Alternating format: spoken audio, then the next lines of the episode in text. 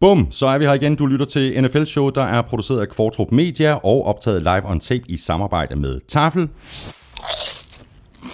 og Oddset fra Danske Spil. I næste uge der får du øh, optagsudsendelserne til henholdsvis AFC og NFC, og du er selvfølgelig mere end velkommen til at stille spørgsmål, og det kan du gøre på NFL Shows Twitter-profil og på mailsnabelag.nflshow.dk, hvis altså du har spørgsmål om hold, divisioner, konferencer eller enkeltspillere.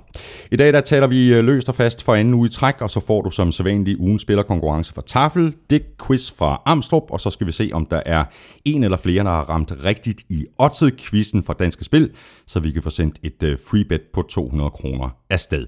Du ved, hvor du finder os. Du kan abonnere og downloade i iTunes eller i din øh, favorit podcast-app til Android-telefoner, alternativt så kan du lytte i SoundCloud på gulklud.dk og på nflshowet.dk. Uanset hvor og hvordan du lytter, så tak fordi du gør det og vælger at bruge lidt af din tid sammen med os. Jeg hedder Thomas Kvartrup, og her kommer min medvært.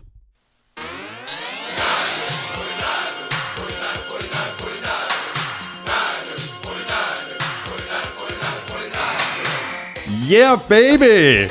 Claus Elming, velkommen til. Ja, du, den, den, den, den skulle du lige uh, have med, den der, ikke? 49ers og Vikings spillede preseason kamp mod hinanden i weekenden. Men hov, hvordan endte kampen? Hvordan endte kampen, Thomas?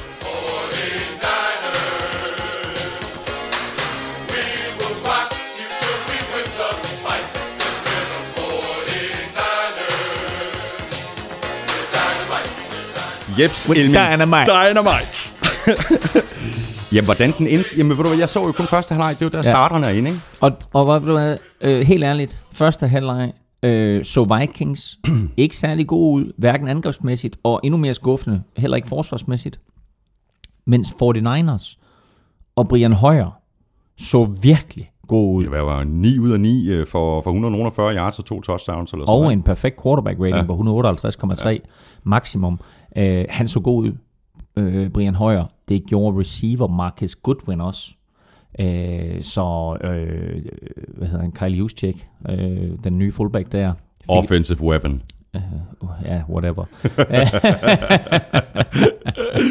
Nej, det, er så, det er Øh, så god- fint. Det er ja, så det fint så ud. virkelig godt. Øh, jeg tror, øh, som jeg lige kunne se det, inden der begyndte at blive lavet alt for mange udskiftninger, så vandt 49ers første enhed over Vikings første enhed med 14-0. Mm. Øh, og det var, det var lidt overraskende, og, og ikke bare var det overraskende, det var overraskende at se den måde, det blev gjort på, Ja, ja, fordi præcis. det så virkelig, virkelig godt mm. ud for Niners. Men I endte med øh, at vinde. Øh, det var I, I, var det, I, har, I har en uh, tredje backup øh, quarterback, der hedder Heineken eller sådan noget. Han var ikke fuld. Han, han, løb, han løb bolden ind, da, da, da, da tiden den, ja, den det, løb det ud. ikke? viser, hvor ligegyldigt det er. Altså Vikings gør det til 31-30 øh, med 0 sekunder igen, men altså der skal jo spilles en et, et, enten et ekstra point og to point conversion, og så i stedet for at, at få en eller anden latterlig preseason kamp i overtime, ikke? Jo, jo. så gik de efter to. Øh, og han fik den ind, og så vinder Vikings 32-31, men altså, hvad der sker i tredje og fjerde kvartal er lidt ligegyldigt. Det er ikke ligegyldigt for trænerne, de holder øje med en masse spillere, der er folk, der spiller sig af holdet, der er folk, der spiller sig på holdet. Og det kan man også se, ikke kun i den kamp, men, men øh, over det hele i NFL. Jeg, jeg tjekkede lige inden jeg kom herud, øh, så tjekkede jeg transaktionslisten for, hvad der er sket.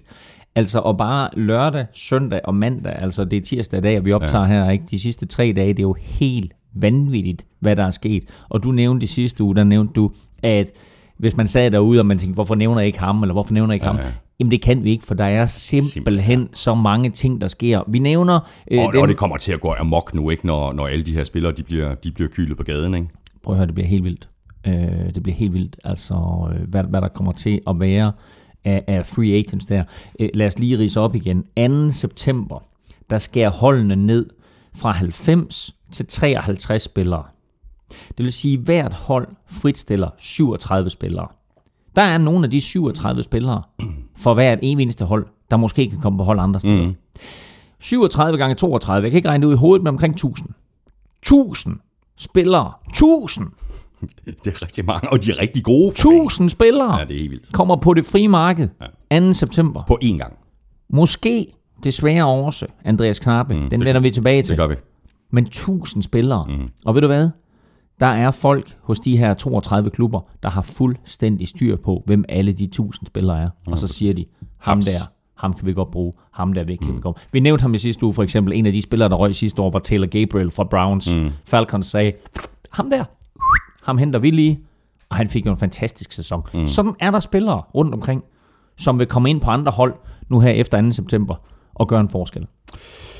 Claus, øh, finder du øh, chipsene frem, fordi så, øh, så vil jeg lige lægge, øh, lægge i søen til, at vi kan få resultatet af den der lille cykeltest fra øh, Rådet for øh, Sikker Trafik, øh, som du fik i sidste uge, og som jeg i øvrigt smed på, på Twitter i går på NFL Shows øh, Twitter-profil. Hvorfor, hvorfor er de nye uh, Chipotle nogen? Hvorfor er de der ikke?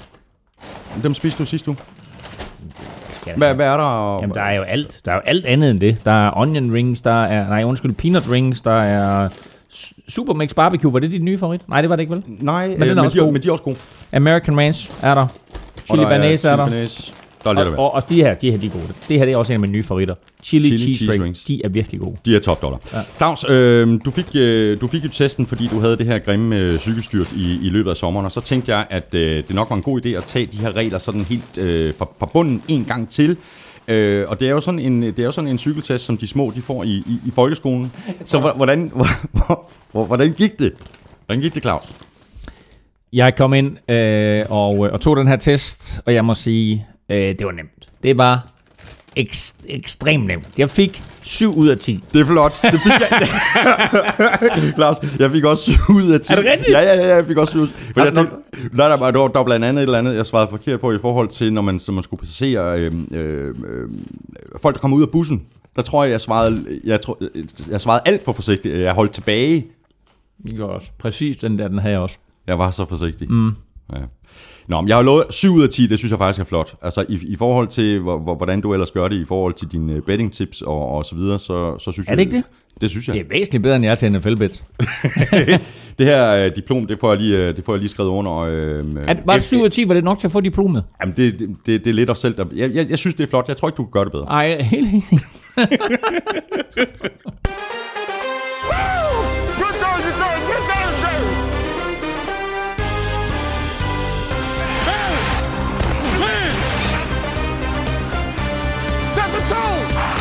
Den tredje uge i preseason er den uge, der ligner den regulære sæson mest. Vi fik set de fleste af stjernerne i aktion, og niveauet var rigtig højt mange steder. Desværre fik vi også en del alvorlige skader til nøglespillere.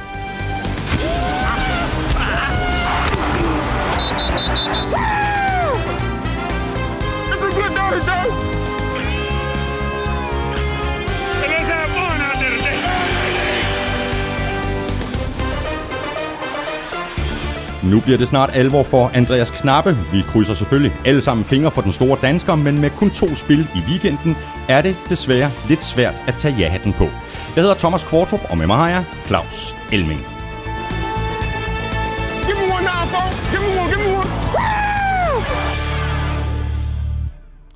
Nå, Claus, jeg er faktisk lidt øh, nysgerrig. Øh, jeg går ud fra, at I har fået solgt en, en hulens masse af jeres øh, gul klud NFL-magasin, siden vi talte om det i sidste uge. Det går øh, rigtig, rigtig godt med, med salget af magasinet, og øh, så vil jeg jo øh, sige igen, enorm fordel at have et online-magasin, fordi øh, der kommer en øh, fuldstændig opdateret udgave i dag, øh, som øh, vil have alle de her skader, og mm. hvor vi ligesom forholder os til, hvad kommer det til at betyde for Patriots for eksempel, at Julian Edelman er ude? Hvad kommer det til og betyde for nogle af de andre hold, mm. at de har mistet et par ganske store profiler. Så det er vi i stand til at forholde os til, og det kan man jo ikke med printmagasin, som jeg sagde sidste Nej, der er bussen ligesom kørt, ikke? Præcis. Så, så der har vi altså en enorm fordel med det her online-magasin. Øh, så der kommer en fuldstændig sprit ny og opdateret udgave ud i dag, og prisen det er fortsat den samme, 49 bobs. Jeps, 49 bobs, det er, det er fundet til de penge, og hvis du endnu ikke har købt det, så kan jeg kun anbefale dig at gå ind på gulklud.dk og download det. Det indeholder blandt øh, meget andet en fuldstændig opdateret analyse af samtlige 32 hold. Uh, Claus, vi talte jo lidt om uh, Kirk Cousins i, i, i sidste uge, om hvilken kontrakt han kan se frem til næste år. Jeg læste uh, her til morgen, uh, som det første, da jeg vågnede, på min uh, telefon, at... Uh, jeg vågnede ikke på min telefon, jeg læste Nej. det på min telefon. Ja. at uh, Matthew Stafford... telefonen, Nå, den er der. Matthew Stafford, han har skrevet en ny kontrakt med Lions. 135 millioner dollar over fem år. De 92 millioner, de er garanteret, og nu er Stafford så den højst betalte spiller i NFL. Sådan. Han øh, kommer til at tjene et gennemsnit øh, på omkring 167 millioner kroner om året og øh, slår jo alt, hvad der er givet af kontrakter indtil videre. Han får 27 millioner dollars i gennemsnit på den her nye kontrakt, mm. og det er altså mere end, øh, end David Carrs øh, kontrakt.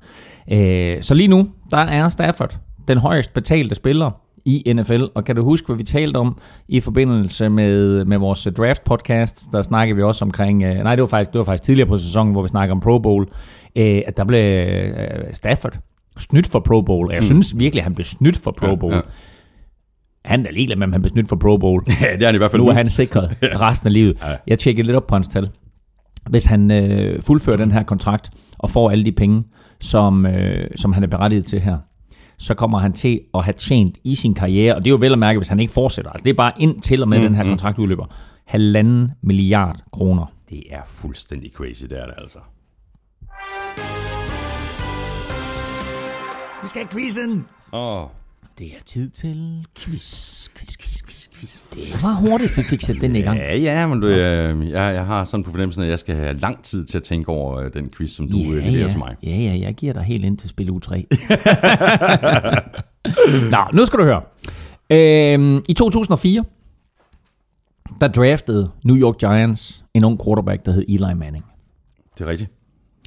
Han overtog i spil u 11 det år. Det vil sige spil u 11 2004. Og så har han ellers spillet samtlige kampe siden for Giants. Ja, jeg skriver ned. Jeg ved ikke engang, om det er nødvendigt. Nej, nej.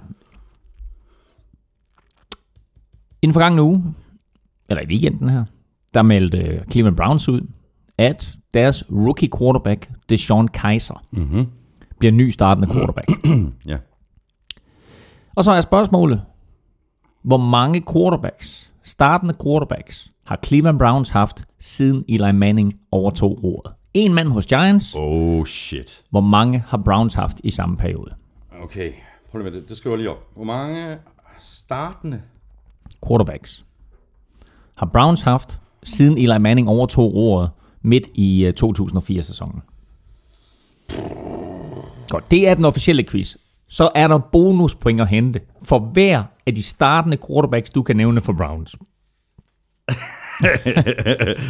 Okay, det er godt. Ja, okay. Jamen, jeg, jeg må notere lidt undervejs. Ja. Øhm, du skal også have en quiz. Ja, tak. Og det er som sædvanligt øh, Digt Pusher Søren Amstrup, der står bag den. Og den kommer her. Okay, preseason er NFL light, men ubarmhjertige skader er ikke alright. Intet nyt under solen. Edelman er igen nede. Intet lært i skolen. Perfect er igen nederen. Sikker trafik er sikker taktik, Elming. Send Elming til Ørnen fra Herning i praktik. Ingen starter, få tilskuere. That's the reason. Men hvem har flest undefeated preseasons? Ej, det er jo et åndssvagt spørgsmål. Jeg synes også, de spørgsmål er åndssvagt. Hvem har flest undefeated preseasons? Mm-hmm. Den kan du få lov til at tænke lidt over. Kære Søren Ammerstrup, jeg er meget tilfreds med de quizzer, du sender ind. Jeg synes, de er sjove, jeg synes, de er godt skrevet, jeg synes, de er underfundige. Men lad dog være med at stille spørgsmål til preseason, der er, er ligegyldigt. vi er midt i preseason. Preseason er kun en eller anden form for, for øh, lille startup cocktail, inden selve festen Armstrong, begynder. jeg synes, det er et fedt spørgsmål. Tak skal du have. Øh, og du kan følge Søren Armstrong på Twitter på øh, snablag Doc Armstrong. Armstrong han er jo på vej til USA. Øh, han flyver i dag. Han skal til Chicago. Han skal ind og se Bears mod Hvem er de spiller mod? Fjer, øh, Browns tror jeg, de spiller mod her i... Øh, ja, det er fedt. Det tror jeg. Ja, ja, ja. ja. Der kommer så sikkert ikke specielt mange tilskuere, mm. men, øh, men ikke desto mindre, så øh, bliver det en fed oplevelse. Skal vi ikke bare lægge ud med øh, Claus og, og tale lidt om Vontaze Perfect, øh, som Armstrong jo omtaler i, i den her quiz. Øh, der er kommet et spørgsmål på Twitter fra Jesper Lindstrøm om, øh, om den der tackling, som har kostet Perfect fem spildags øh, karantæne. Og som Jesper skriver, jeg ved godt, han er repeatedly offender, men hashtag hård dom. Er det det, Claus? Er det en hård dom? Jeg synes, det er en latterlig hård dom. Jeg synes, det er fuldstændig urimelig hård dom. En krydsningsrute af en receiver, og øh, ja, Perfect går op og rammer ham. Øhm, men altså, det, det er tilladt for en forsvarsspiller at bombe en receiver inden for de første 5 yards. Det her er måske nok noget mere end et bomb. Men altså, så giv ham en spilledags karantæne, send et signal. Men at give ham fem, Nej, det er lige overkanten. Prøv her, det var jo ikke sådan, så han gik lavt på. Han rammer ham i skulderregionen, og så kig, jeg kiggede den video igennem flere gange, så jeg mm. rammer han ham i hovedet. Er det derfor? Og derfor de siger, at det her det skal give fem spildags karantæne. Nej, Ej, det, det, det, det er vel nærmest en skuldertakning. Altså, det er vel nærmest... Altså, Ja, og altså lad os nu lige blive enige om, det her, det er amerikansk fodbold. Det er en brutal sport. Det er en voldelig sport. Der er ting indeholdt her, som ikke er for normale mennesker. Det der er ikke et urimeligt spil. Det er måske nok et ulovligt spil, men det er ikke et urimeligt spil. Øh, og det er på ingen måde et spil, hvor den receiver, der kommer løbende ind over, han kan komme til skade. Perfect får fem spildags karantæne for sin historik. mm, Ikke for det play. NFL, Roger Goodell, hvem der sidder i, i, i den her disciplinære komité, sender et klart signal til Vontaze Perfect. Vi er ved at være træt af at se på, øh, at, øh, at du opfører dig på den måde. At du spiller på den måde. Øh, at du sender et signal måske også til unge mennesker om, at det er okay at spille på den måde. Men at give ham fem spilledags karantæne er helt ude i hampen. Jeg synes, det er urimeligt over for Perfect. Jeg synes, det er urimeligt over for Bengals. Og så kan vi øh, dårligt øh, vente øh, ret meget længere med at tale om Andreas Knappe, øh, Claus, og hans øh, chancer for at komme på holdet. Øh, I forrige uge, der fik øh, Knappe kun øh, fire plays mod Steelers, og i sidste uge, der fik han så kun to plays mod Cardinals. Det er synd for Knapper, at han ikke sådan rigtig får en større chance for at, at vise sig frem. Ja, altså han kommer ind meget, meget sent i, i kampen i weekenden øh, mod Cardinals. Der kommer han først ind, altså med omkring tre minutter tilbage af fjerde kvartal. Øh, så på den måde ikke, altså der var han jo, øh, altså sidste valg, der var tre tackles inden før ham, så han er principielt kun fjerde valg lige nu. Øh, så får han to plays, øh, og det er på en eller anden måde super uheldigt, fordi det, der sker på første play, det er, at øh, en af Knappes holdkammerater øh, laver et langt touchdown på, jeg tror det er 57 yards eller sådan noget. Ikke? Så i stedet for, at det er drive, som, som foregår sådan, lad os sige, at, at, at Knappe han inden 6 eller 8 eller måske 10 plays på et langt drive, jamen så et play, bum, så er der scoret. Ja. Og så får han et play mere, og det er så den efterfølgende two-point conversion, hvor der så også bliver scoret. Det var i øvrigt Falcons eneste touchdown øh, i hele kampen, så der kan man sige, der var Andreas inde. Mm. Øh, jeg har haft en del kontakt med en lokal journalist fra Atlanta, som dækker Falcons tæt, og spurgte ham til det her, fordi han til at starte med, øh, da, da, da Knappe kom til, der var han øh, helt overbevist om, at Knappe han komme på holdet. Øh, men øh, Dave Choate, som han hedder her, fortalte mig, at øh, nu så det altså skidt ud for, øh, for Andreas Knappe. Men så bragte han det her på bane, som vi to vi talte om i sidste uge også. Og det var, måske gemmer Falcons Ja, ham lidt. præcis. Det er mit Fordi håb. de vil egentlig gerne have ham ind på den practice squad, uden at der er nogen, der signer ham. Exactly. Nu nævnte vi lige her i starten af udsendelsen, der nævnte vi lige, at 2. september, der ryger der 1000 mand på det frie marked. Og de 1000 mand på det frie marked, de er der altså øh, i 24 timer. Øh, er der ikke nogen, der har signet dem i de 24 timer, så må holdene selv signe dem op til deres practice squad.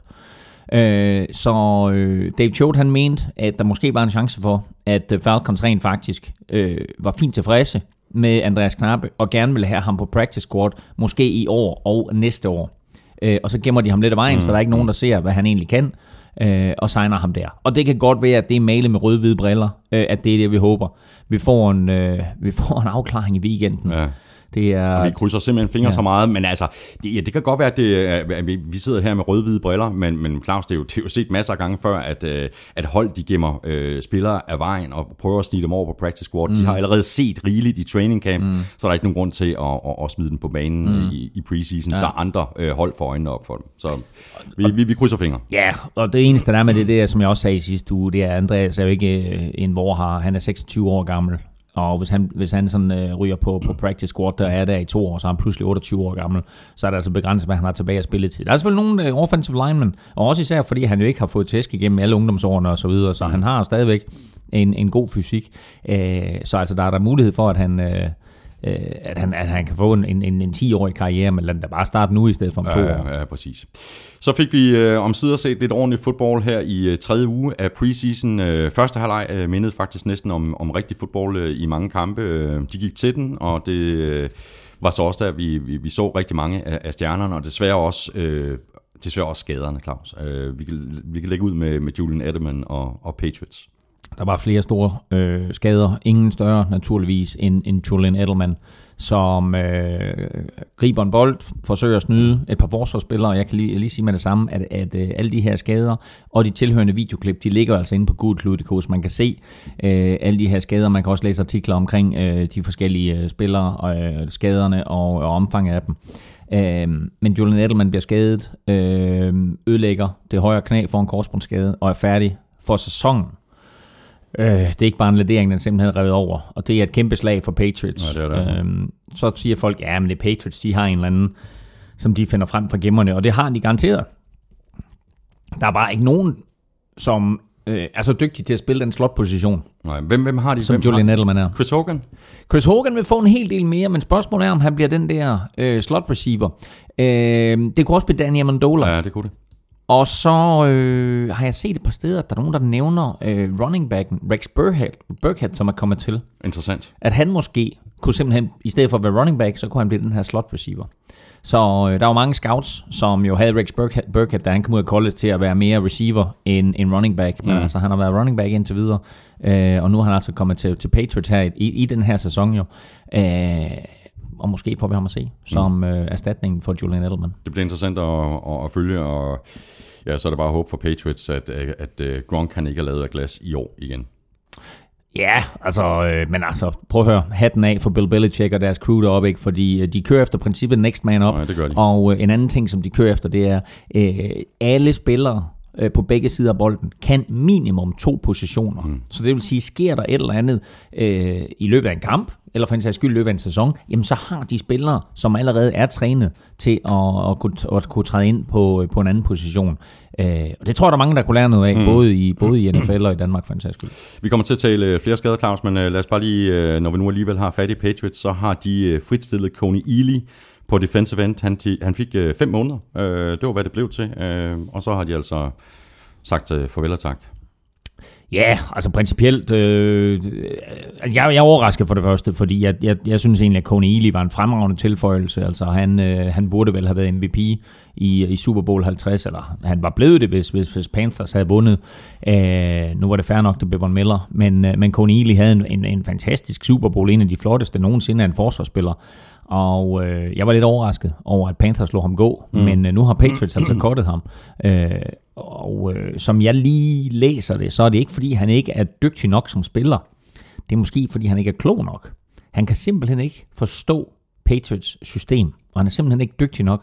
Øh, og måske igen det her med, at du ved, du skal lære din egen position, plus du skal lære en anden, og alle de her øh, små øh, finesser, der er i Bill Belichicks system, det fattede Corneli ikke. Mm. Så bliver han altså smidt på porten. Men han er åbenbart klog nok til at fatte Jets-system, Præcis. fordi de samlede ham op. Det siger alt om ikke? yeah. Men altså, øh, Ely har t- sikkert tænkt, juhu, fra Patriots til Jets. eller også så lå ham, nej, nej. Men øh, han skiftede fra Panthers, så nu er han, øh, så var han lige omkring Patriots, og nu er han pludselig blevet en Jets-spiller. Og det er jo sådan, det, det går.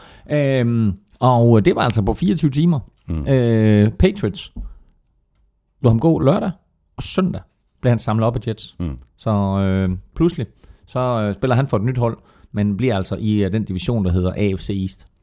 Og en, øh, som desværre ikke skal spille ret meget øh, fodbold i år, det er Spencer Ware. Han er ude for sæsonen. Øh, årets tredje rundevalg, Kareem Hunt, er nu øh, udset som øh, starter på running back for, for Chiefs. Det, det er ikke så godt for Chiefs det her. Ikke øh, i, i forhold til Kareem Hunt, men i forhold til Spencer Ware, at de skal have det her løbeangreb til at, til at fungere. Jeg vil sige det på den måde, at jeg tror ikke, at Spencer Ware øh, var forblevet starter hele sæsonen. Kareem Hunt øh, er deres tredje rundevalg fra i år, og han har vist enormt potentiale, øh, både i træningslejren og i de øh, få øh, preseason-kampe, der nu er spillet. Så jeg tror faktisk, at i løbet af sæsonen havde han måske endda overtaget starterværvet. Mm. Det der er nu, det er, at nu mangler man pludselig en running back. For det er altid rart at have to eller tre running backs, som du kan sætte ind, og som du ved, jamen de kan levere varen. Øh, læg mærke til Jamal Charles, øh, ikke er der længere. Han er hos Denver Broncos, og som han spillede for Broncos, der kan han faktisk godt gå hen og få en ret stor sæson. Mm. Øh, men det er jo ikke noget med Kansas City Chiefs situation at gøre. Chiefs situation er nu her, at Spencer Ware er ude. Først var han meldt langtidsskadet, så sagde han, at han kommer måske tilbage, og så endte det hele med, at han havde en alvorlig knæskade mm. øh, og er ude for sæsonen. Dermed så bliver Kareem Hunt startende running back, og øh, det er vigtig information til alle dem, der spiller fantasy Ja, ja, football, ja, for det der er kommer virkelig. rigtig, rigtig mange drafts, Ja. fantasy drafts nu her, inklusive vores egen jo på søndag. Mm. Ja, men tager du så øh, Sharknado? For han må jo være backup nu, er han ikke stadigvæk på Ja, han er backup, jo jo, selvfølgelig. Jo, Så jo. Kendrick ja, West? Ja, øh, det er klart, han, han får også lidt flere uh, carries, men øh, det bliver interessant at se, altså rundt omkring øh, for dem, der nu følger med i og, og spiller fantasy football, bliver spændende at se, øh, hvor Kareem Hunt han pludselig bliver draftet. Ja, ja. Fordi han kommer, han kommer højt op. Ja. Grunden til, at jeg sagde, at, øh, at, at, at Chiefs skal have det her løbespil øh, til at fungere, det er jo fordi, at øh, jamen, de har jo Alex Smith som, som quarterback, og han er jo ikke ligefrem øh, kendt for at være den øh, quarterback, der sådan øh, går mest ned ad banen. Men jeg tror rent faktisk, at vi kommer til at se en Alex Smith, der går mere efter for eksempel Meet Meet Tyreek Hill mm. Øh, mm. ned ad banen. Også fordi han måske føler sig en lille bitte smule presset bagfra af, af Mahomes. Mm. Uh, Patrick Mahomes er rookien, som, uh, som Chiefs har draftet i år. Uh, hentede ham i første runde og sender et klart signal til Alex Smith om, at uh, nu skal du levere varen, og uanset om du leverer varen eller ej, så er din tid snart ved at være forbi. Ja. Uh, og Mahomes har set rigtig, rigtig god ud. Altså stærk arm, gode beslutninger, uh, præcision. Mm. Uh, så jeg synes egentlig, at, uh, at der ikke er nogen tvivl om overhovedet, at, at Chiefs har lavet et godt valg, og at han er fremtiden. Men nutiden tilhører stadigvæk Alex Smith. Og så må vi sige, at uh, Chiefs chancer, og dem, der spiller fantasy football, afhænger meget af Tyreek Hill. Ja. Fordi Tyreek Hill har set vanvittigt god ud. Ja, han altså. Uh, han er gået fra at være sådan en, uh, en uh, special teams spiller uh, med lidt angreb, til at nu bliver han med stor sandsynlighed hævet fuldstændig af special teams, og kommer til at være uh, stjernen på det her Chiefs angreb. Mm. Så uh, meget, meget spændende at se, uh, hvor, uh, hvor effektiv samarbejdet er mellem Alex Smith og Tyreek Hill, fordi det kan godt gå hen og blive en af de helt store duoer. Ja, det har en god arm. Uh, mm. Alex Smith og Tyreek Hill har masser af fart. Præcis. Og faktisk måske lidt, lidt samme rolle som Marcus øh, Goodwin for 49ers, som, øh, som vi talte om lidt, lidt tidligere. Ikke? Præcis. Lynende hurtige, begge to. Så videre til, øh, til Bears. Øh, rigtig grim skade til Cameron Meredith i, i kampen mod, hvem var det, de spillede mod Titans? Titans, ja. ja øh, også ude for sæsonen. Ja, og altså hvis man kigger på, på Bears mandskab, så er der ikke, rigt, der er ikke sådan nogle virkelige profiler. Øh, de har Jordan Howard på running back selvfølgelig, udover det, du ved, så, jamen, altså, så har man jo ikke, altså jo, der er, de har en virkelig, virkelig god offensiv linje, men det er jo ikke nogen spiller, man som sådan taler om. Øh, Nej, fordi hvem skal erstatte ham? Jamen det er ikke så meget det, det jeg vil sige, det er. Øh, jeg tror Cameron Mer- Meredith, eller Cam Meredith, han øh, vil have, han have fået en god sæson. Han sluttede fornemt af i 2016, og han var, skråstreg er, en stjerne i svøb. Mm. Det er en katastrofe for Bears, og det er en katastrofe for, for Meredith, fordi jeg tror faktisk, at han stod foran sit helt store gennembrud. Jeg er, fuld, jeg er fuldstændig enig. Uh, så det er synd, og, og der, der vil garanteret være mange, som lytter med her, som ikke aner, hvem han er. Uh, men jeg siger bare, han var, uh, han var go-to-guyen ja. uh, i det her Bears angreb, og det er uh, utrolig synd for ham, og det er utrolig synd for Bears, og det er noget lort, at det skal ske i preseason. Ja, det, er det, bare. det er selvfølgelig noget lort, at det sker uanset hvornår ja, det er, ja, ja, ja. men altså nu her ikke, altså så sker det i en preseason kamp. Men okay, hvem har de at tage? De har Kevin White. Han har skuffet indtil videre. Ja, han har ja. også været skadet meget ja. og sådan noget. Ikke? Altså, så har de Victor Cruz, så har de Marcus Wheaton, han har haft øh, brækket nogle fingre Præcis. og, og skulle kom, være, skal være på vej tilbage. Ja, og sådan noget. Han kunne, måske. Ja, ja. han kunne måske godt være, være, være ja. bud på, på, på mand, der skulle overtage fra, øh, ja. fra, øh, fra Meredith. Ja. Øhm, ja, altså det, det her det giver jo pludselig Victor Cruz en masse chancer for at spille sig på holdet, fordi det er klart, han var på vippen. Ja. Og Victor Cruz vil mange selvfølgelig huske som den her salsa-dansende receiver fra New York Giants som der ikke længere var plads til øh, i New York. Så, så nu, øh, nu spiller han for Bears. Jeg var i hvert fald med i training, training camp hos Bears. Mm, så mm. skaden her til Meredith øh, gør med stor sandsynlighed Victor Cruz til en del af Bears mandskab i år. Så læste jeg et uh, tweet uh, apropos af alle de her forfærdelige skader, uh, der opgjorde ACLs i uh, NFL siden training camp, uh, og ACL, det er det forreste korsbånd, der, der er blevet reddet i, ja. i stykker. 24 styk siden, hvornår? siden uh, training camp. I år? I år. Alene? Alene. Det er jo helt vildt. Der er selvfølgelig mange spillere, øh, der, der træner, men 24 ACL, det er alligevel mange, ikke? Jo. 24, og vi kan lige, altså vi kan lave regnestykket hurtigt, ikke? Der er 90 gange 32, det er, hvad er det, 27, det er 2880 spillere, ikke? Øhm, så små 3.000 spillere, 24, der bliver får en korsbåndsskade. Det er alligevel voldsomt. Det er det. Ja. Det er det. Jeg spurgte dig i sidste uge, Claus, om du havde noteret dig nogle ting inden for de første to preseason-kampe. Og nu kan jeg så stille øh, samme spørgsmål efter tredje preseason-kamp.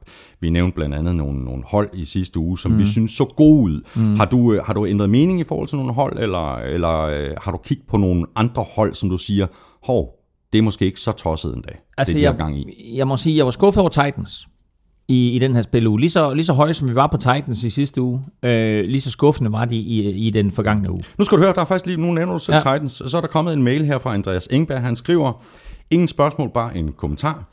Claus, du skulle bare pege på Titans som et hold, der så godt ud i preseason. De kvitterer selvfølgelig med, at offense starters bliver inde indtil fjerde kvartal og får sat syv point på tavlen. The Elming curse is real. Jamen åbenbart jo. Åbenbart må man sige. Um, så vil jeg nævne et hold som, uh, som Chargers. Ser, uh, ser god ud. Det gør de både angrebsmæssigt og forsvarsmæssigt. Mm. Uh, det ser rigtig fornuftigt ud. Man kan altså ikke, uh, og Thomas, det er, du kan klappe dig selv lidt på skulderen her, man kan altså ikke komme ud om 49ers. Uh, de er ikke set specielt godt ud i de første to uger, men tredje spiluge her, mm hvor man øh, for mange holds vedkommende får lov til at se, hvordan holdet også kommer til at se ud i spil U1. Ja, og hvor holdene i øvrigt i, i stor stil forbereder sig, som de vil gøre i den regulære sæson. For, for de fleste mm. vedkommende er. Øh, der så Fortnite, de så gode ud. De så rigtig, rigtig gode ud i første og anden kvartal. Så jeg var meget, meget imponeret. Og jeg siger ikke, at de går hen og vinder nej, NFC West. Nej. Fordi det gør... Det, det gør de ikke. Det gør Seahawks. Men, øh... Og det gør Seahawks lige nøjagtigt, fordi Seahawks ser virkelig, virkelig gode ud. Ja. Det problem, vi ved, de har, det er den offensive linje. Det så man også i tredje preseason kamp. Men de har øh, en Russell Wilson, som bare kan improvisere og få noget til at ske, og er uhyggelig præcis, selv når han løber. Øh, det her det er et virkelig godt hold. Ja, de er. er suveræn på forsvar, og de har et øh, virkelig godt angreb styret af, af Russell Wilson. Så Seahawks er ud. Og så har de nogle små skader på running back, men det kan vi tale om i næste uge, når vi, øh, når vi tager konferencerne, hvor, hvor vi tager Præcis. optagsudsendelserne, ja. fordi det, hvor, hvordan det løbespil det kommer til at fungere bag den her ikke så gode O-line, jamen det kommer også til at smitte af på Russell Wilson og hans muligheder for at agere ordentligt som, ja. som quarterback. Jeg er nødt til at bringe et hold mere på banen, bare ja. lige det sidste hold. Yes. New England Patriots ser ja. sindssygt gode ud. det gør de bare. Ja. Ja, det gør de bare. Jeg tror, de var foran 24-0 øh, imod Lions. Ja. De, de vandt første halvleg, som er sådan mere eller mindre starter mod starter. Ikke? Mm. De vandt de 24-3 over Lions, ikke? og det var jo den første halvleg, hvor Julian Edelman han så bliver skadet på, på allerførste drive i øvrigt. Ikke? Mm. Men 24-3 vinder de i første halvleg, ja. øh, så de ser ja, gode De ser stinke ja. gode ud. Så er der kommet et øh, rigtig, rigtig langt øh, spørgsmål på mailen fra, fra Nikolaj Vangsgaard. Øh, jeg har skåret det kraftigt ned. Øh, det handler om Browns cornerback øh, Brian Buddy Calhoun og hans hit på Odell Beckham Jr. Og, og Vangsgaard mener, at det er uretfærdigt, at Calhoun han er blevet udstillet som skurk, og at øh, Calhoun faktisk ikke rigtig havde andre muligheder i situationen, og han i øvrigt kæmper for en plads på, på holdet. Jeg har faktisk også lidt svært ved at se, at der skulle være noget galt med den der takling. Hvad, hvad, hvad siger du til det, Claus? Igen, hvis man vil se taklingen, så gå ind på google.dk, Den ligger der øh, en artikel omkring, at Odell Beckham Jr. måske er øh, tvivlsom til første spilleuge. Øh, han er i øvrigt i Arizona i øjeblikket og ser en eller anden alternativ behandler for at få sin ankel på plads øh, så hurtigt som muligt. Øh, han griber bolden, hopper op, og øh, da han er på vej ned, jamen altså, så øh, rammer øh, Body Calhoun ham øh, øh, i benene, og, og Odell Beckham bliver taklet ved rundt banken, må forlade kampen, øh, og, og er jo øh, som sådan skadet. Øh, når det er sagt, der er en tødt i vejen med den takling. Brian Body Calhoun prøver på at komme på holdet. Han er blevet kottet, jeg tror, de to sidste år øh, fra to forskellige mandskaber. Han øh, forsøger at komme på et NFL-hold. Han forsøger at få en NFL-karriere. Det play, han laver der, er 100% inden for reglerne. Det er en takling. Mm. Spiller du fodbold, så spiller du mm. fodbold. Du kan ikke spille 70% eller 50% eller 85 eller 95. Du spiller 100%. Og det gør Brian Body Calhoun i den her situation. Han laver taklingen. Han får manden ned. Ærgerligt, at Odell Beckham Jr. bliver skadet. Hvis det er øh, Michael Ding Dong, whatever, fjerde receiver, der er ikke nogen, der nævner det med et ord. Nu er det superstjernen, Odell Beckham Jr., mm. så pludselig så bliver det bragt på banen. Mm, mm. Sådan skal man ikke takle i preseason. Jo, hvor fanden skal du takle sådan i preseason? Du laver taklingen, som du laver den. Der er intet galt i den, og han skulle aldrig nogensinde have været smidt under bussen for det mm, der. Det var en takling, som hvis, hvis alt går vel for ham, bringer ham ind på et NFL-hold. Mm. Vi er fuldstændig enige. Så har vi øh, Mads Gelsing, der på øh, Twitter har gjort opmærksom på et øh, interview med Ravens offensiv koordinator Marty Mornhenweg, øh, der forholder sig til, hvornår øh, Joe Flacco han bliver klar. Og som Mads skriver, så minder det ham lidt om den gang, hvor Lykke for mange år siden skulle forklare den daværende regeringsplan om, at vi skulle betale mindre i skat. Den får I lige først her. så har vi altså valgt at lave et system, hvor man skal aflevere lidt mindre, end man gjorde før.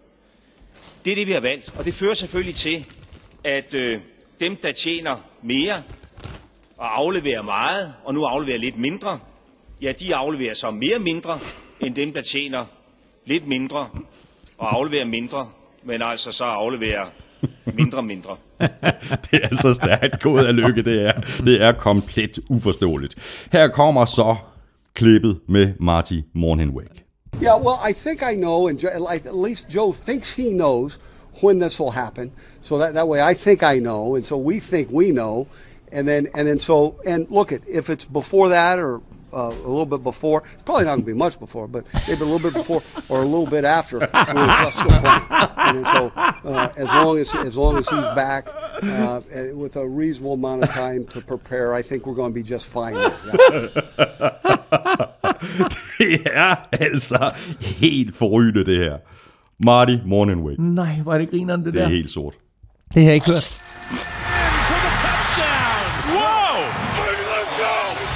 Ugen spiller præsenteres af Tafel. Stor tak til uh, Mads Gelting, der gjorde opmærksom på det her lille uh, guldklip uh, på, på, på Twitter. Uh, ugen spiller, Claus, uh, fuldstændig ligesom i sidste uge, en uh, ugen spiller special. Uh, spørgsmålet gik på, hvilken startende quarterback, der er den største overraskelse. De tre muligheder, som vi lagde på Twitter i går, var Blake Bortles, Trevor Simeon eller Deshaun Kaiser. 54% mener, at den største overraskelse er Kaiser, 31% siger Bortles, og 15% går med Simeon. Øhm, hvad siger du, Claus? Lad os, lad os tage dem en af gangen, og så kan vi lægge ud med øh, Jaguars og, og, og noget, som du sagde i sidste uge. Her en hurtig forudsigelse. Yes. Spil u 1. Der starter Chad Henney for Jaguars. det er et frisk bud. det er du er et frisk bud. det, det har jeg ikke sagt, det der. lige, vil du høre den en gang til? nej, jo, lige, nej. Lige, jo, prøv lige lige lige en hurtig forudsigelse. Yes. Spil u 1. Der starter Chad Henney for Jaguars. Det er et frisk bud. Han kan nå det nu. Nå, okay. Jamen, øh, hverken Bortles eller Chad Henney var specielt imponerende. Nej, det kan man roligt sige. I, øh, I tredje preseason nu her, de spillede mod Carolina, øh, og de fik begge to øh, chancen for at spille rigtig, rigtig meget. Øh, og hvis jeg skal være helt ærlig, så synes jeg faktisk, Chad Henney så bedre ud. Chad Henney så bedre ud end Blake Bortles, men de vælger altså at gå med Blake Bortles ja. som, øh, som startende quarterback. Øh, vi talte om det sidste uge, og du øh, nævnte faktisk øh, Kaepernick. Måske skulle de overveje, måske skulle Doc Marone overveje at hente Kaepernick ind. Og der har faktisk været en lille smule øh, snak om det i, i, i den forløbende uge. Måske, de, jeg tror, de lytter til os. Jeg tror, de lytter med, fordi øh, pludselig så er Kaepernick i spil hos, hos Jaguars. Øh, spændende, rigtig, rigtig spændende at se, hvad der sker der.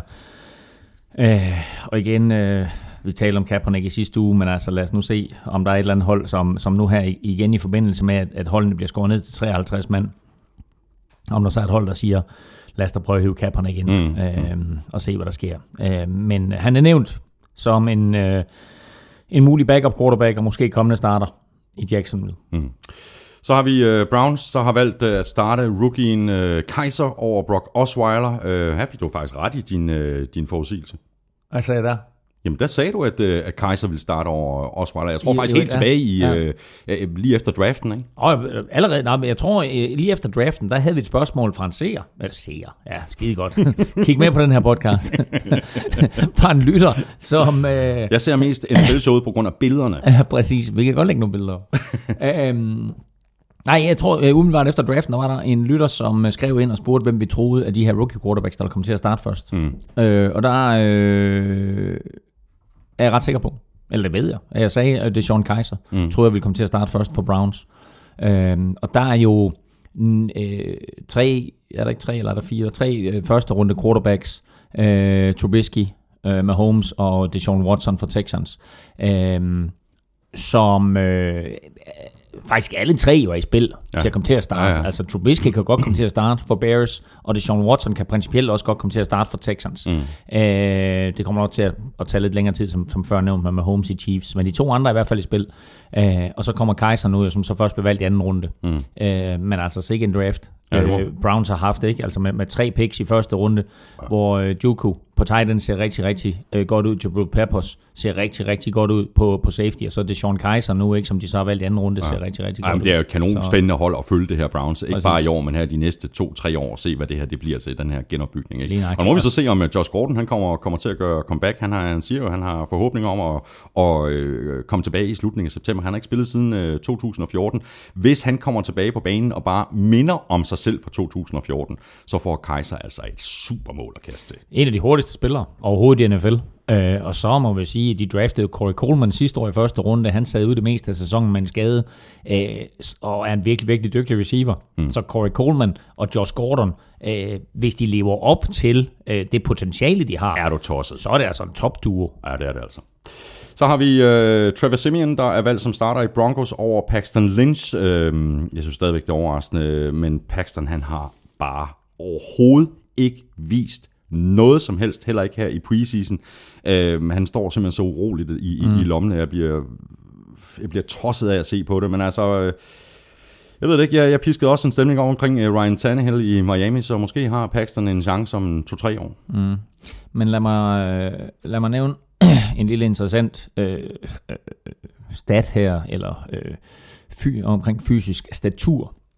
Og det er, at Brock Osweiler, Paxton Lynch og Mike Glennon i Bears, alle sammen er øh, omkring 2 meter og 1. Lidt højere måske endda. Men lige der omkring. Øh, og de virker bare ikke nær så flydende i deres spil, som quarterbacks, der er lidt lavere og helt ned på, på højde med Russell Wilson, som jo så er øh, langt fra prototypen på en NFL quarterback, men bare bevæger sig anderledes. Mm. Men de tre er ikke nær så flydende i deres spil, er ikke nær så flydende i deres motorik, som mange andre spillere.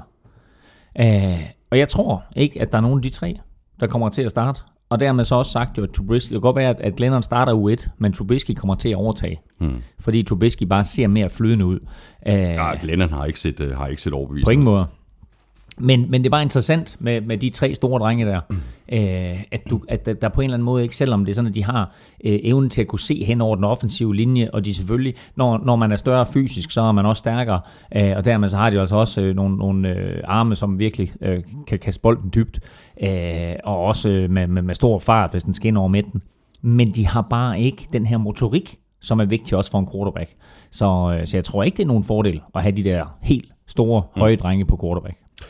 Så fik vi øh, rundet de her øh, tre quarterbacks, øh, som øh, vi altså havde lagt op i øh, ugens spiller øh, special konkurrencen, og så skal vi have så fundet en, øh, en vinder af nogle øh, tafelchips. Øh, Tømmer lige posen her. så vi får en masse navne i. De kommer der, Claus, og så giver du den øh, bare gas, fordi du er jo, som vi alle ved, lykkens gudinde. Mange tak, Thomas. Jeg har fundet et navn. Der står bare Kaiser. Yes. Vi skal til Nyborg, og det er Jakob Hansen. Stort tillykke til dig, Jakob Hansen fra Nyborg, og hvis øh, du også vil være med i kampen om en øh, kasse med øh, chips fra Tafel, så tjek øh, uh, NFL-showet på Twitter hver tirsdag hele sæsonen igennem, hvor Elming og jeg nominerer tre spillere. Det er i hvert fald sådan, det plejer at være. Og så kan du stemme på din uh, favorit på mailsnabla.nflshowet.dk ved at skrive dit bud i emnelinjen, og i selve mailen, der skriver du dit navn og adresse, og det der med navn og adresse, det er forholdsvis vigtigt, hvis du gerne vil modtage de her tips, hvis uh, du er så heldig at blive trukket ud. I næste uge, der smider vi noget på Twitter om uh, mandagen, ligesom vi gjorde i går, men i selve sæsonen, der er det altså tirsdag, at det sker. Og nu skal jeg lige finde den der. Nå, Claus Elming, så skal vi lige samle op på noget, som vi havde øh, gang i i sidste uge øh, omkring øh, reglerne i NFL. Vi mm. talte lidt om, at øh, der var blevet lempet på, øh, på, på, på reglerne i forhold til, at spillerne nu kan, kan juble mere øh, efter en scoring for eksempel, eller efter interception eller et eller andet. Så, så længe det ikke er indstuderet og, og hvad ved jeg. Men der, der er blevet løsnet lidt. Og så er der også kommet nogle andre regelændringer, som vi, vi lovede, at vi ville gå igennem. Ja, lad mig lige bringe den der på banen først, fordi øh, med hensyn til at, at, øh, at have lov til at juble mere, så er det jo, så er det jo kun rimeligt, synes jeg. Øh, det må ikke være indstuderet, det må ikke være hånende. Øh, men meget interessant, så lavede øh, Cowboys nye øh, rookie defensive end, Taco Charlton, så lavede han sack her i weekenden. Og øh, der stod han altså og uddelte øh, sådan nogle øh, imaginære tacos til sine holdkammerater, der spiste de her tak. Han hedder Taco Charlton, ikke? Han har selvfølgelig også fået en sponsorkontrakt med, med et taco-firma. klart. Øhm, Så øh, spørgsmålet er, hvor grænsen går. Øh, han fik ikke noget flag i preseason-kampen, men spørgsmålet er, hvis han begynder at uddele tacos øh, i løbet af kampen, øh, når, når first regular season den kører, øh, om der så er flag på vejen. Ja. Øh, det var et. NFL blevet gjort lidt sjovere. Det er dejligt. Så er der måske flere uafgjorte kampe på vej, hvem ved? Øh, fordi i hvert fald så overtime sat ned fra 15 til 10 minutter. Mm. Øh, det er angiveligt gjort for at gøre øh, kampen lidt kortere, for at gøre øh, antallet af plays, som spillerne øh, tager, fordi det er en hård sport, som sagt, øh, gør det øh, mindre, og det er især gjort med henblik på, hvis man for eksempel har en kort uge, lad os sige, du spiller søndag, øh, og skal spille igen torsdag. Hvis du så pludselig er i overtime søndag, så har du altså spillet øh, fem quarters der, mm. øh, inden du så pludselig skal ud og spille igen torsdag. Og der har man altså øh, øh, igen med, med det her med spillersikkerhed for øje, øh, sagt, at nu sætter vi overtime ned fra 15 til 10 minutter. Jeg synes, det er lidt mærkeligt. Jeg synes, det gør det lidt sådan lidt, altså jeg er fuldstændig enig. Ja. Den her løsning er mærkelig. Altså, ja. hvis det stod til mig, så fjernede de overtime i regular season. Lad os bare få nogle flere uafgjorte. Kan du huske sidste år, hvor, mm. meget, altså, hvor mange muligheder der lige pludselig var, i for, ja. altså, da, da, vi, da vi nærmede os slutspillet. Alle de her uafgjorte øh, resultater, der lige pludselig kom i spil på kryds og tværs. Præcis. Altså, jeg synes ja. bare, de skulle, de skulle glemme øh, overtime i regular season, og så, hvis de spiller uafgjort, ja, så spiller de uafgjort. Men, øh, men det, er meget, det er meget uamerikansk at kunne I, spille I uafgjort. Know, I know. Så selv, selv det der med, at en NFL-kamp kan en uafgjort, det har vi jo set spillere igennem tiderne, som ikke var klar over. Fordi mm. du spiller i high school, og du spiller i college, der kan, der kan kampe ikke en uafgjort. Så pludselig kommer det i NFL, så er der altså muligheden for, mm. at de ender uafgjort. Øh, så er der en, en øh, lille øh, regel, som, som måske ikke betyder så meget, men som, som er ganske væsentlig for klubberne, og det er, at man har den her injured reserve list. Og øh, for to år siden, hvis man røg på injured reserve, så var man færdig for sæsonen. Så sidste år kom der en regel ind, at man kunne hente en spiller tilbage fra injured reserve, og det er så faktisk gjort til to spillere nu. Mm. Så det vil sige, har man nogle store profiler, som man vælger at sætte på injured reserve, så kan man altså nu hente to spillere tilbage. Og det er væsentligt, fordi så længe at man er på injured reserve, der kan klubben hente en ny spiller ind i truppen. Så det vil sige, at man på injured reserve, så har klubben faktisk mm. ekstra spillere at råde over i den her 53-mands trup. Og øh, når man så kommer tilbage, så er det klart, så skal de så fritstille en spiller, men der har man altså mulighed for nu at bringe to spillere tilbage. Så er der også en øh, ny regel om, at øh, man ikke må hoppe hen over line of scrimmage ved, ved field goals eller øh, øh, ekstra point. Ekstra point. Vi, vi så nogle, nogle eksempler sidste år, så, så, det, så det må man ikke længere. Altså, vi så, øh, vi så nogle meget atletiske plays, hvor, øh, hvor spillere øh, jo simpelthen, som har en enorm springkraft, var i stand til at hoppe hen over center og guard, uden at røre dem. De må overhovedet ikke berøre dem. Og så på den måde øh, blokere et field goal eller et ekstra point. Øh, vi så det jo så sent som i Super Bowl jo. Mm-hmm. Øh, og øh, vi har så faktisk også hold score på det, hvor, hvor sparket blev blokeret og returneret hele vejen til touchdown. Øh, og igen er det med spillersikkerhed for øje, men jeg synes, det er brandhammerende ærgerligt, fordi det, det var et, et sjovt play at se på, og viste også, hvor atletiske de her NFL-spillere er. Men altså, der vælger NFL igen at sige, at der er potentielle skader her. Vi har faktisk ikke set nogle situationer, hvor der er blevet spillere skadet nej. på det her, men de siger bare, at der er potentiel fare. Mm. Øh, og jeg synes, det er lidt ærgerligt.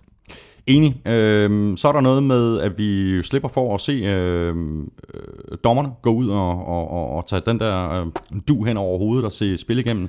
Alle spil de bliver gennemset nu øh, centralt i New York. Og så kan dommerne på banen, de kan vist følge med på en, øh, på en iPad. På en iPad. Ja, ja. Jamen, eller, jamen altså, det bliver, jo, det bliver jo rigtig interessant at se, øh, hvordan det der det kommer til at ske. Jeg tror faktisk nok, at de stadigvæk går ud og at de stadigvæk har den der hood der og skal ind, og så, men, men, men replaysene bliver, bliver kigget igennem. Og det er din Blandino, der kommer til at sidde øh, i, i spidsen for det i, i, i New York og se de her spil igennem. Ja, og så er det jo rent faktisk også New York, der tager beslutningen omkring, hvad, øh, altså, hvad der skal dømmes i situationen. Mm, mm.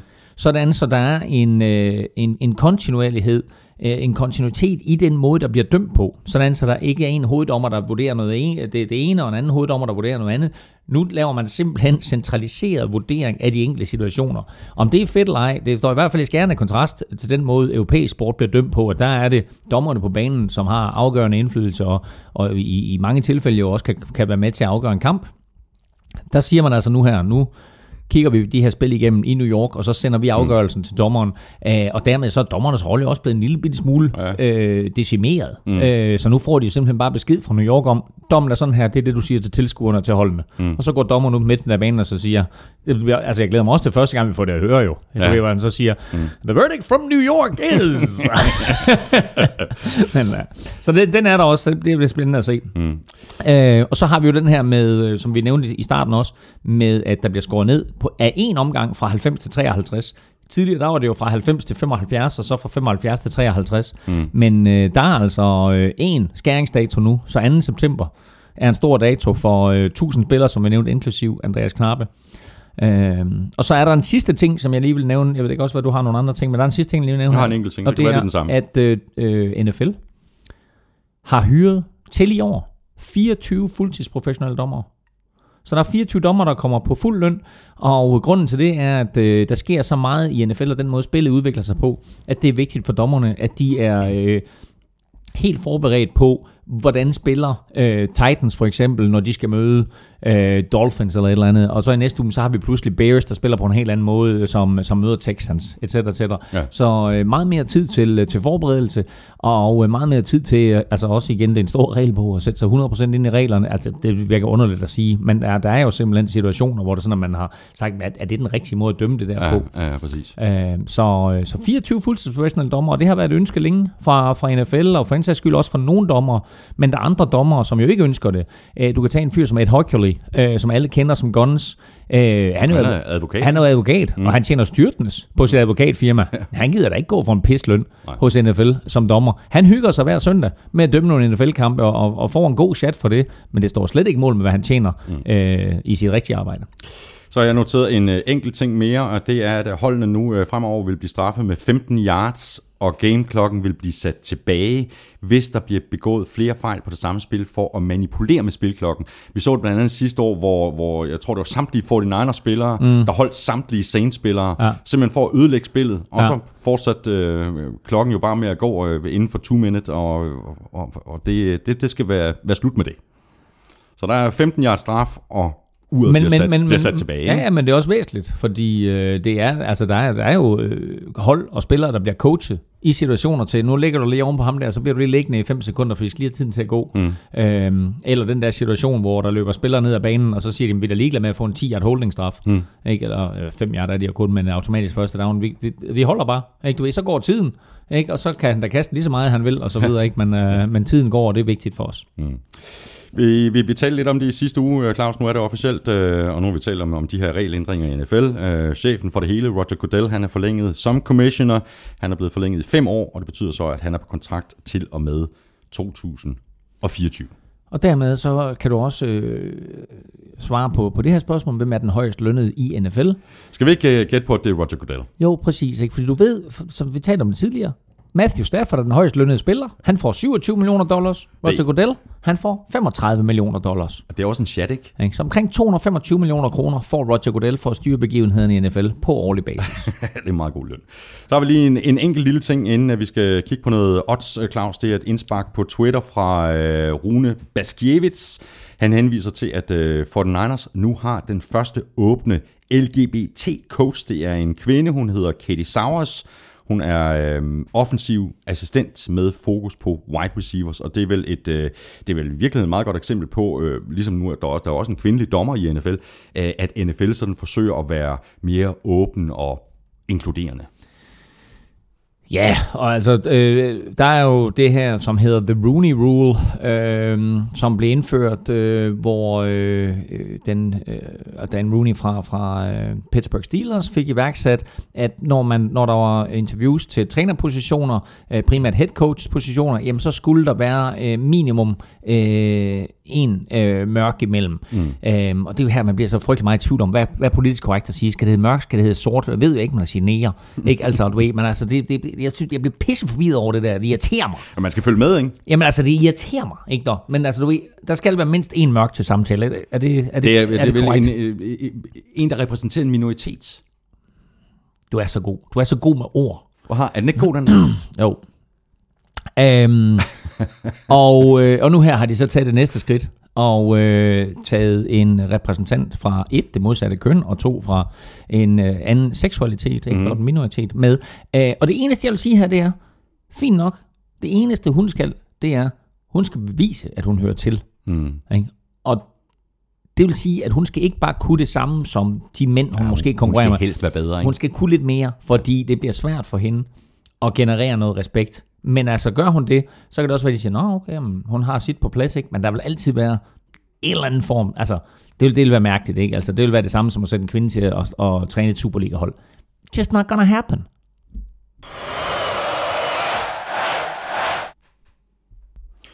Hvad siger du til, Claus Emling? Har du nogle øh, betting-forslag? Jamen, øh, Dansk Spil har lavet øh, rigtig, rigtig mange øh, super fede muligheder for at spille på, øh, på den kommende NFL-sæson, øh, og der kommer endnu flere. Øh, men der er, der er et enkelt bet, som jeg synes, at man skal gå ind og spille nu her, fordi det kunne godt være, at oddset på det, det falder, ligesom vi så i sidste uge, da vi i sidste uge jo øh, fremhævede Le'Veon Bell som en mulighed til odds 2017 for at score 13 touchdowns så blev det odds jo lige pludselig ændret til 16 touchdowns, og senere til 18 touchdowns. Og nu, jeg tror det er helt op på 20, er det ikke? Er det det? Ja, det tror jeg faktisk. Okay, jamen, jeg, jeg- nåede lige at spille til, til, til 16. Ja, Og jeg havde altså et meget stort rundt beløb, som jeg godt ville have sat på det. Jeg, jeg, nøjes, Ja. ja. jeg nøjes med at sætte 100 kroner. Okay, jamen altså, på 16, ja, men ikke? igen synes jeg bare, det var sjovere til 13, end det var på 16. Ja, ja, klart. Ja. Ja. Men altså 2017 var stadigvæk et flot odds. Øhm, en af de ting, man kan spille på, det er, om Andreas Knappe han kommer i 53-mands truppen eller ej. Øh, kommer han i 53-mands truppen, så er der odds 12. Gør han ikke, og det siger lidt om mulighederne, så er der altså odds 1-0-1. Ikke? Jeg vil ikke komme med en anbefaling der, jeg håber bare på det bedste. Så kan man spille på, hvem der vinder Super Bowl, det er også måske lidt langt ude i fremtiden. Øh, men så kan man spille på antal øh, sejre i grundspillet. Og der er sådan over under for de fleste hold. Det er interessant. Og der synes jeg faktisk, at et af de hold, der imponerede mig her i, øh, i spille uge 3 af preseason, det var faktisk Arizona Cardinals. Mm-hmm. Og øh, deres over under ligger på 8,5. Øh, vinder de over 8 kampe, eller vinder de under 8 kampe? Jeg tror faktisk godt, at de kan vinde over 8 kampe, og det giver odds 2. Så øh, den kan man spille på. Øh, Cleveland Browns ligger på øh, øh, 4,5, og øh, over 4,5 giver 71. Under. Den, øh, den, spiller jeg over. Ja, den der. præcis. Under øh, giver 2,0. Så øh, Browns til 71 over. Øh, og øh, så er der et, et par stykker andre, som man kan kigge på. Og øh, 49ers giver 71 for over 4,5. Og det kunne de altså også godt gå hen og, og vinde. Det tror jeg også, de kommer til. Titans ligger på 8,5. Og der er 1,65, hvis de vinder mere end 8 kampe. Og det er nok et af mine sikreste bets overhovedet. Mm. Titans kommer til at vinde mere end 8 kampe i den kommende sæson. Så er der mulighed for at spille for flest kaste yards, flest receiving yards, det kommer vi tilbage til øh, i næste uge. Øh, og så er der mulighed for at spille på Offensive Rookie of the Year. Og det er her, at mit helt store bet det kommer. Fordi med den skade til Spencer Ware, som vi talte om tidligere, Ja. så er Kareem Hunt første running back. Øh, og det er han. Øh, foran alle mulige andre, som Mm, er kommet mm, ind i år. Der er receiver nævnt, og der er quarterbacks nævnt, og der er andre running backs nævnt, men Kareem Hunt giver 18 gange pengene igen. 18 gange pengene igen. 18 gange pengene igen, hvis, Hold nu op, hvis mand. han bliver Offensive Rookie of the Year. Det er et odds, jeg tror, der falder. Så hvis man skal spille på det, og man tror på den, så, øh, så er det nu, man skal spille den. Der er andre Med, med selvfølgelig det samme, spil. du hører det her, så er det simpelthen Ja, at komme ind på din danske Ja, ja, spilkonto, og så få, få den fyret af. 18 gange pengene igen, den skal jeg også øh, have sat nogle penge på. Skal vi lige se på, hvordan det gik med øh, Otze-quizzen, som vi satte i søen i, i sidste uge. Jeg skal nok gøre det lidt øh, kortere den her gang, Claus, så du ikke øh, falder i søvn. Øh, de rigtige udsagn, de var 1, 5 og 6, og selvom der var en, en del, der var tætte på, så var der altså ikke nogen, der ramte helt plet. Men du får en chance mere. Vi gør det nemlig igen, når vi er færdige med at optage. Så laver vi en ny oddset quiz, som vi lægger på NFL Shows Twitter-profil. Og så har du indtil kl. 19 på søndag til at svare, og du deltager ved at svare på det tweet, hvor oddset-quizzen er vedhæftet. Og så skriver du ellers din bud og afslutter med hashtag Quiz. Og det er noget, vi kommer til at gøre hele sæsonen igennem, og det er bare med at byde ind. Hvis du rammer rigtigt på udsagnene, så har du nemlig chancen for at vinde et freebet på 200 kroner på øh, Odds på Danske Spil. Og der er ikke noget med, at du selv skal skyde penge ind eller noget. Du får simpelthen 200 kroner at øh, spille for, øh, kvitterfrit. Eneste krav, det er, at du placerer hele beløbet på et spil, og så skal du jo øvrigt være 18 år for at deltage. Elming.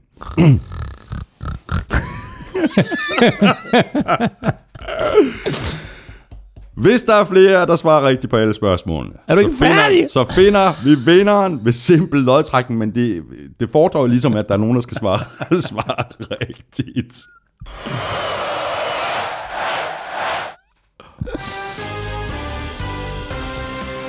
Vi skal have quizzen! Oh.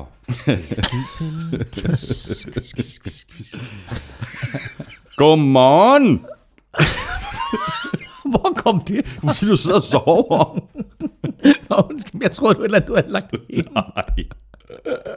Åh, oh, okay. Jamen, svar på, øh, svar på quizzen her. Øh, hvad hedder det? Øh, Dem- Okay, Godt. Jeg har, jeg har faktisk siddet og skrevet lidt ned Jeg har undervejs. godt set, du har skrevet under. Det, ja, det Yes. ser godt ud. 1, 2, 3, 4, 5, 6, 7, 8, 9, 10. Jeg er lidt i tvivl om nogle af navnene i Ja. forhold til, hvornår. Øh, hvornår. Ja. Men 10. Ja. Og, men, du, men du spørger, hvor mange starter der har været? Siden 2004. Øh, Og, jeg er, kommet, og jeg er kommet på 10. Der er garanteret ja. nogen, jeg overser, så jeg Ja. siger... Hvad skal jeg sige? 15. 15. 15. Thomas Kvartrup. Er det rigtigt? Okay, det er rent gæt.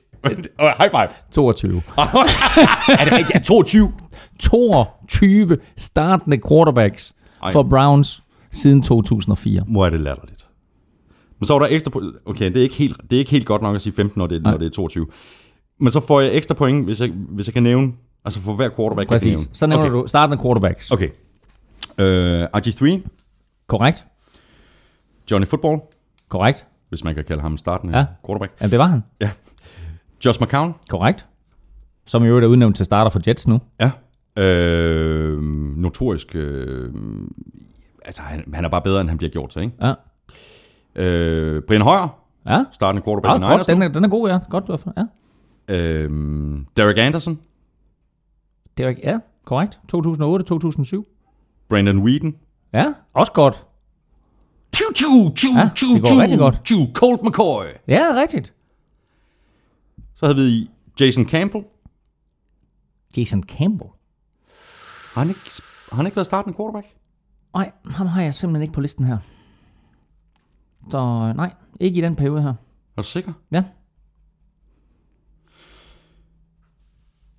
Øh, så har vi lidt tilbage i tiden. Øh, Trent Dilfer.